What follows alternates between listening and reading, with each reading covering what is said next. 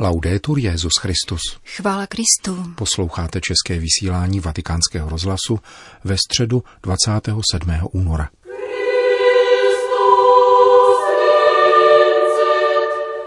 Dopolední generální audience se dnes konala na svatopetrském náměstí, kde se schromáždilo asi 15 tisíc lidí. Byla zahájena čtením z knihy proroka Ezechiela. Starozákonní prorok podává v první osobě hospodinova slova.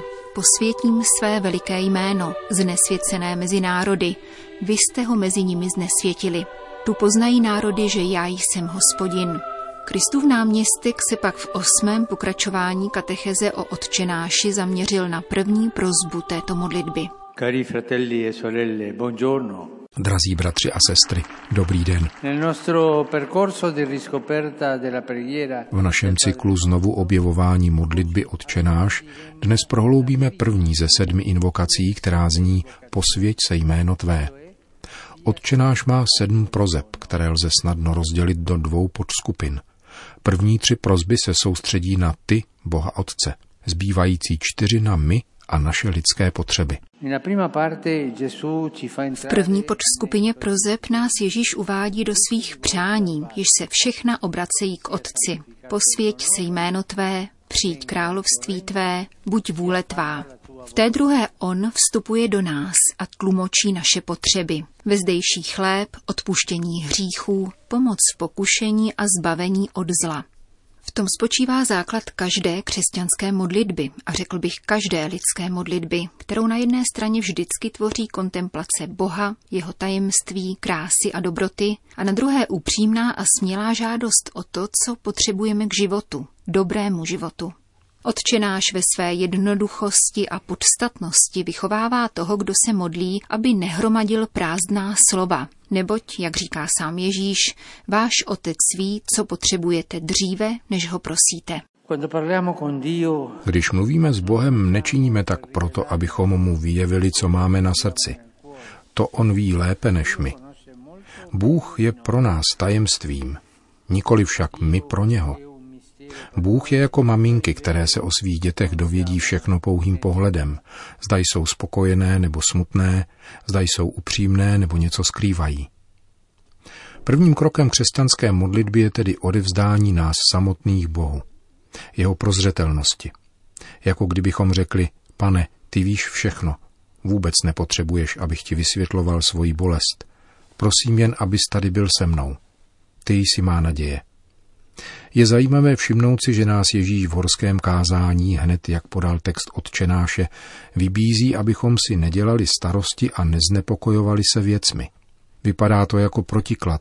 Nejprve nás učí žádat o vezdejší chléb a potom nám říká, nedělejte si starosti a neříkejte, co budeme jíst, nebo co budeme pít, nebo do čeho se oblečeme. Protiklad je to však pouze zdánlivý. Prozby křesťana vyjadřují důvěru v Otce – a právě tato důvěra nás vede, abychom žádali o to, co potřebujeme, bez znepokojování a rozrušení. Proto se modlíme prozbou posvěť se jméno Tvé. V této prozbě, která je první, posvěť se jméno Tvé, je cítit veškerý Ježíšův obdiv k Otcově lásce a velikosti, i touhu, aby jej všichni uznali a měli rádi kvůli tomu, kým opravdu je. Zároveň je to prozba, aby bylo jeho jméno posvěceno v nás, v naší rodině, v naší komunitě, v celém světě. Bůh nás posvěcuje a proměňuje svojí láskou, ale současně i my svým svědectvím vyjevujeme boží svatost ve světě a zpřítomňujeme jeho jméno. Bůh je svatý, ale pokud my, pokud náš život není svatý, je to obrovská nedůslednost. Boží svatost se musí odrážet v našich skutcích, v našem životě. Jsem křesťan, Bůh je svatý a já se dopouštím tolika špatností. To je k ničemu a také to škodí, překáží a nepomáhá. Boží svatost je expandující síla a my prosíme, aby neprodleně zbořila bariéry našeho světa. První, kdo nese důsledky Ježíšova kázání, je právě zlo, které sužuje člověka. Zlí duchové žadoní, co je ti po nás, Ježíši Nazarecký, přišel si nás zahubit, víme, kdo jsi, svatý boží. Nikdy nebyla spatřena takováto svatost, která se nestará o sebe, nýbrž rozpíná se ven. Svatost, ta Ježíšova, se šíří v soustředných kruzích, jako když se hodí kámen do stojaté vody. Dny zla jsou sečteny. Zlo není věčné. Zlo už nám nemůže uškodit. Přišel silák, který vnikl do jeho domu. A tímto silákem je Ježíš, který i nám dává sílu, abychom vnikli do domu svého nitra. Modlitba zahání každou obavu. Otec nás má rád, syn pozvedá paže a přikládá je k těm našim. Duch ve skrytu pracuje na vykoupení světa. A my nechvějeme se v nejistotě. Máme totiž jednu obrovskou jistotu. Bůh mne má rád. Ježíš dal svůj život pro mne. Duch je ve mně. Toto je obrovská jistota. A zlo má strach a to je krásné. E to byla středeční katecheze papeže Františka. Na závěr generální audience po společné modlitbě páně Petrův nástupce všem požehnal. Benedicat vos omnipotens Deus, Pater, et Filius, et Spiritus Sanctus. Amen. Další zprávy. Vatikán Belgie. Na půdě Evropského parlamentu probíhá až do pátku sedmý světový kongres proti trestu smrti. Kromě představitelů Evropského parlamentu a hostitelské země na něm v otevřené konfrontaci vystoupí ministrové spravedlnosti zemí, kde dosud nejvyšší trest nebyl zrušen. Dále zazní svědectví muže, jemuž se po 28-letém vězení a rozsudku k trestu smrti podařilo dokázat svou nevinu. Více než 2000 účastníků kongresu pozdravil prostřednictvím videoposelství také papež František. Lidský život je dar, který jsme obdrželi a je to dar prvotní a nejdůležitější. Zdroj veškerých dalších darů a práv, a jako takový tedy zasluhuje ochranu. Pro věřícího člověka byla lidská bytost stvořena k božímu obrazu. Ovšem jak pro věřící, tak pro nevěřící je každý život dobrem a je nutné dbát na jeho důstojnost bez výjimky. Trest smrti tudíž závažně porušuje právo na život každého člověka. Je sice pravdou, že společnosti a lidská společenství se často vyrovnávají s velice těžkými zločiny, které ohrožují obecné dobro a bezpečnost jednotlivců. Ovšem je též pravdou, že dnes existují jiné prostředky, jejichž prostřednictvím lze odpikat napáchanou škodu a že detenční systémy dnes vykazují stále vyšší účinnost v ochraně společnosti před zlem, které jí mohou způsobit někteří jedinci. Na druhé straně se nikdy nesmíme vzdát přesvědčení, že také viníkovi je třeba poskytnout možnost k pokání. Právě z tohoto důvodu je pozitivní skutečností, že stále více zemí sází na život – a nikoli na trest smrti. A nebo že tento trest zcela odstranili ze svého trestního zákonodárství. Církev vždy hájila život a její pojímání trestu smrti postupně vyzrálo. Požadoval jsem proto, aby toto téma prošlo změnou v katechismu katolické církve. Trest smrti byl po dlouhý čas považován za přiměřenou odpověď na závažnost některých trestných činů a k ochraně obecného dobra. Důstojnost člověka se ovšem nevytrácí, i kdyby tento jedinec spáchal nejhorší zločin. Nikdo nesmí být usmrcen a tak připraven o příležitost nového zapojení do společenství, které zranil a způsobil mu utrpení. Cíl, který si kladete, tedy zrušení trestu smrti v celém světě, odvážně potvrzuje princip lidské důstojnosti a přesvědčení, že lidstvo může se zločinem naložit, a to nejenom odmítnout zlo, níbrž odsouzenému poskytnout možnost a čas k napravení napáchané škody, k zamýšlení nad jeho skutkem, čím se uschopňuje ke změně života, při nejmenším té vnitřní. Doprovázím vás modlitbou, povzbuzuji vás ve vaší práci a v jejich závěrech a zároveň povzbuzuji všechny vládní a odpovědné představitele, aby ve svých zemích učinili nezbytné kroky k naprostému zrušení trestu smrti. Neseme odpovědnost za uznání důstojnosti každého člověka a svou prací máme přispívat k tomu, aby již nebyly ukončovány další životy, nýbrž abychom je získali pro blaho společnosti jako celku. Sino que se ganen para el bien de toda la sociedad.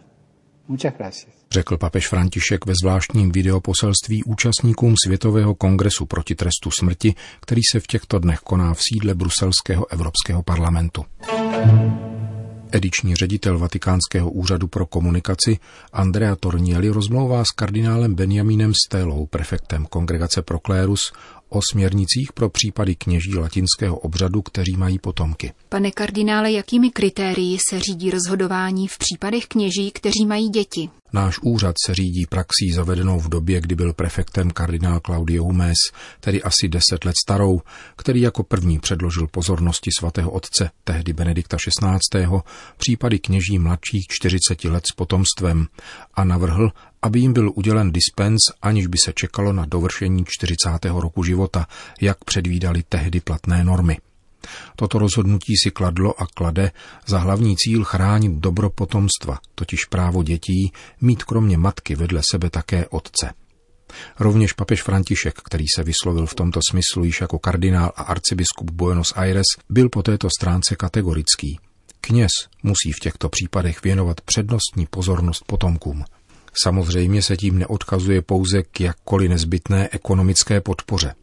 Růst dítěte musí doprovázet především láska rodičů, náležitá výchova, zkrátka to všechno, co sebou nese činné a zodpovědné otcovství, zejména v prvních letech života. Můžete vysvětlit, v čem spočívá interní dokument Kongregace pro klérus, který pojednává toto téma? Jde o text nadepsaný nota ohledně postupu Kongregace pro klérus v případech kleriků s potomstvem, která zhrnuje a systematizuje praxi uplatňovanou dlouhá léta tímto úřadem. Jak bylo vysvětleno, jde o pracovní dokument, na nějž se odkazuje v případech, kdy se objeví podobná situace. Je to technický text pro spolupracovníky úřadu, kterým se mají nechat vést. Právě proto nebyl publikován. Můžete vysvětlit, jak dnes v těchto případech postupuje úřad, jemuž předsedáte? Existence dětí je v dokumentech věnovaných kněžským dispenzům pojednána v podstatě jako příčina, která automaticky urychluje předložení případu svatému otci s cílem udělení dispenzu samotného. Je tedy sná učinit vše proto, aby dispens od povinností duchovního stavu byl získán v co nejkratším možném čase, během dvou měsíců, aby kněz mohl být k dispozici vedle matky v péči o potomky. Situace tohoto druhu je považována za nezvratnou a vyžaduje, aby kněz opustil duchovenský stav, a to i v případech, kdy se on sám domnívá, že je pro tuto službu způsobilý. Přibližně 80% žádostí o dispens uvádí jako důvod existenci potomka, ačkoliv velmi často došlo k jeho početí až po opuštění kněžské služby. Uplatňuje se toto pravidlo vždycky a v každém případě, i tehdy, když kněží, kteří jsou otcové dětí, nechtějí požádat o dispens od své služby. Někdy se stává, že biskupové a řeholní představení přicházejí s problémem kněží, kteří nemají v úmyslu požádat o dispens, ačkoliv mají děti především pokud skončí citový vztah s jejich matkou. V těchto případech bohužel existují biskupové a představení, kteří se domnívají, že po ekonomickém zajištění potomstva nebo po přeložení kněze může tento duchovní pokračovat ve výkonu kněžské služby. Když si na základě posouzení biskupa nebo zodpovědného představeného situace žádá, aby na sebe kněz vzal odpovědnost plynoucí z jeho otcovství, avšak sám nechce o dispens požádat, je tento případ postoupen kongregaci, aby zvážila propuštění z duchovenského stavu. Samozřejmě dítě je vždy božím darem, ať bylo počato jakkoliv. Ztráta duchovenského stavu nastává z toho důvodu, že rodičovská odpovědnost zakládá celou řadu trvalých závazků, které v legislativě latinské církve nejsou spojeny s výkonem kněžské služby. Co odpovědět těm, kteří jsou přesvědčeni, že existence kněžských dětí je důvodem k zavedení dobrovolného celibátu pro kněze latinského obřadu? Skutečnost, že někteří kněží prožili určité vztahy a přivedli na svět děti, se netýká otázky kněžského celibátu, který je pro latinskou církev vzácným darem, o jehož trvale aktuální hodnotě se vyslovili poslední papežové od svatého Pavla VI. po papeže Františka. Podobně jako skutečnost, že dochází k opuštění manželského svazku a potomstva, samozřejmě nijak nespochybňuje stále aktuální hodnotu křesťanského manželství. Důležité je to, aby kněz za této situace dokázal pochopit, jaká je jeho odpovědnost vůči dítěti, jehož dobro a výchova musí stát v centru pozornosti církve, aby potomkům nechyběly nejen prostředky k životu, ale především výchovná a citová role otce. Uvedl prefekt kongregace Proklérus. Končíme české vysílání vatikánského rozhlasu. Chvála Kristu. Laudetur Jezus Christus.